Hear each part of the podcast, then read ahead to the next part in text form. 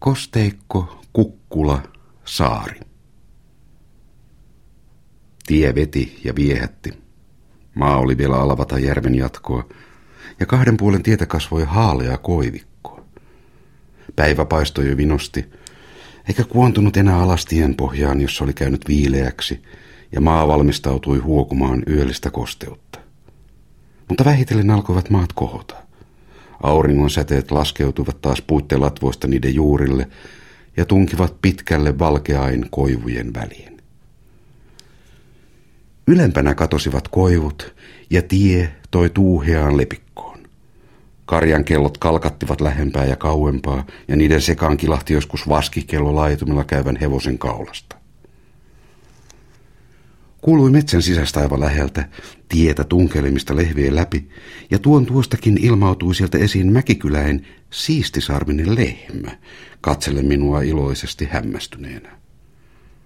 Sen silmän kiilto oli kirkas ja tuore, karva puhdas ja liikkeet notkeat kuin tunturin porolla. Suussaan pureksi se verestä ruohoa, äsken aholta haukattua, ammahti ilmaan ja jatkoi naksavin nivelin matkaansa taloa kohti, josta päin pitkinä huhauksina viilteli ilmojen halki karjapiian houkutteleva iltahuuto. Mäen rinteessä on halme. Aita on isoista mustista puista. Sen sisään pistäytyy tie veräjän alitse. Tulee toinen veräjä vastaan. Istahdan sen sileäksi hankautuneelle selkäpuulle. Laaja maisema näkyy siihen läpi ihalain ilmojen. Korkeimmalta vaaralta palaa ja hehkuu pirtin ikkuna ilta auringon valossa, ja väräjävä kilo kimpoo sieltä peninkulmain päästä aina tänne saakka. Karjan kellot kuuluvat enää vain umpinaisesti alhaalta notkosta. Tuolta äskeisestä mökistä nousee lehmisavun rauhallinen kiemura kohti suorana ilmaan. Tytöt ovat saapumaisillaan kotirantaan. Ahon alta alkaa yht äkkiä kuulua laulua. Piikatyttö nähtävästi palaa lehmän hausta. Hän ei näe minua. Hän milloin taittaa mennessään lehvän lepikosta, milloin poimii Marjan mättäältä. Ja laulaa sydämensä täydestä tunteesta luulen, ettei häntä kukaan kuule. Minulle tulee mieli mennä sinne alas hänen luokseen, saavuttaa hänet, pyytää, että hän minulle neiti nuori kantais kaulan helmilöitä, rinnan ristiä rakentais, panis päätä palmikolle, sitois silkillä hiusta. Mutta minä en liikahdakaan. Hän ehkä riistäis ristit rinnaltansa, helmet kaulasta karistais, menis itkien kotihin, kallotellen kartanoon. Hän on kadonnut ja lakannut kuulumasta. Ja minusta tuntui, kuin en koskaan ennen olisi kuullut tuota laulua, vaikka se on minulle sadat kerrat tätä ennen esitetty. Oli kuin olisi punoutunut hienoja lankoja sisässäni, joita sujutteli, soinnutteli ja kiinnitti kuin kanteleen kieliä joku tuntematon käsi. Ja sitä mukaan, kuin ne virisivät, alkoi syntyä uusia täyteläisiä sointuja. Se oli ympäristön ja oman olemukseni hiljaista riemua. Se ei päässyt purkautumaan, mutta se jäi sinne lämmittämään ja lievittämään. Palapalaltaan sulivat kovettuneen mielen nystyrät, ja maa-ilma oli kaunis, ihmiskunta hyvä ja minä itse. Alakuloisen onnellinen. Jo pisti pellon nurkkaus metsän sisään. Jo oli tuossa riihi ja veräjä. Halli haukahti pihasta päin. Näkyi pirtin harja ja kaivon vintti ruispellon yli mäen selältä pilvetöntä taivasta vasten. Lehmisavu kyti tarhan keskellä. Ohi kulkiessani heräsi se hetkeksi ilmiliekkiin. Koko karja lepäsi levollisena sen ympärillä. Kellokkaan märehtiessä liikahti kieli sattumalta kellon laitaan ja kalahti kaksi kertaa. Toisen kerran hyvin hiljaa. Talo näytti vanhalta ja paikoilleen painuneelta. Tuuhea, pihla ja pensas kasvoi pirtin perässä. Kaksi vanhaa myllynkiveä oli upotettu astilaudaksi molemmin puolin piha-aitaa. Ei näkynyt ainoatakaan ihmistä kartanolla. Tallin yläsillan ovi ammotti mustana auki ja sen päälle oli naulattu huuhkain. Keskellä pihamaata oli pystyssä kuivettunut juhannuskoivu ja sen oksalla joku valkoinen vaate.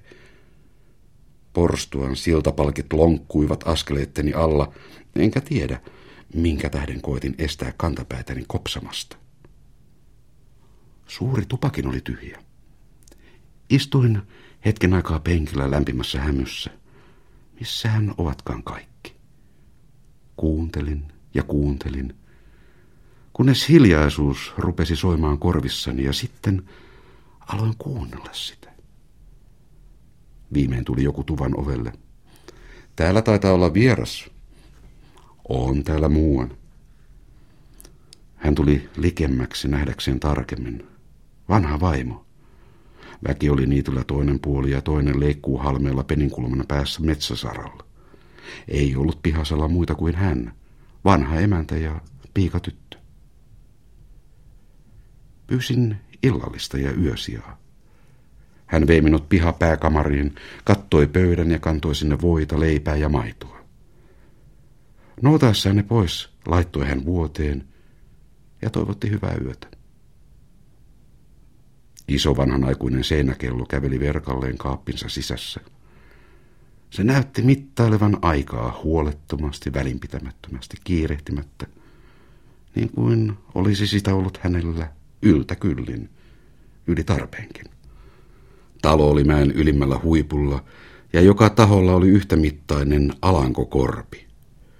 Paikoitellen kohosi jo mustametsän syvennyksestä, jokien mutkaisista laaksoista ja järvien painanteista valkoista usmaa. Seisoin ikkunassa ja katselin, kuinka usmajoet hiljalleen juoksivat usmajärviin, järvet tulivat tulvilleen ja joet paisuivat yli reunojensa. Kohta oli koko korpi yhtenä ainoana sumumerenä. Pienimmistä kukkuloista syntyi kareja mereen ja suurimmat jäivät saariksi sen keskeen. Minusta tuntui kuin olisin ollut ypö yksinäni maailmassa, josta kaikki muut olivat kadonneet. Kauas oli jäänyt kaikki se, minkä ennen olin nähnyt, ja kaikki ne, jotka ennen olin tuntenut. Oli kuin olisi kulunut vuosikymmeniä siitä, kun olin ollut siellä, mistä olin eilen lähtenyt. Ne, joita olin rakastanut, ne olivat jossain muissa maanosissa, toisella puolen aavojen usvaisten ulappain. Eikä minulla ollut entisyyttä muuta kuin tämä tämänpäiväinen metsämatka. Se mökki siellä, ne pienet tytöt, lammenranta, huone lehdon laidassa ja nousu tänne mäelle. Eikä nykyisyyttä muuta kuin tämä hiljainen huone ja tuo haamu hämärätä satumaista valtamerta.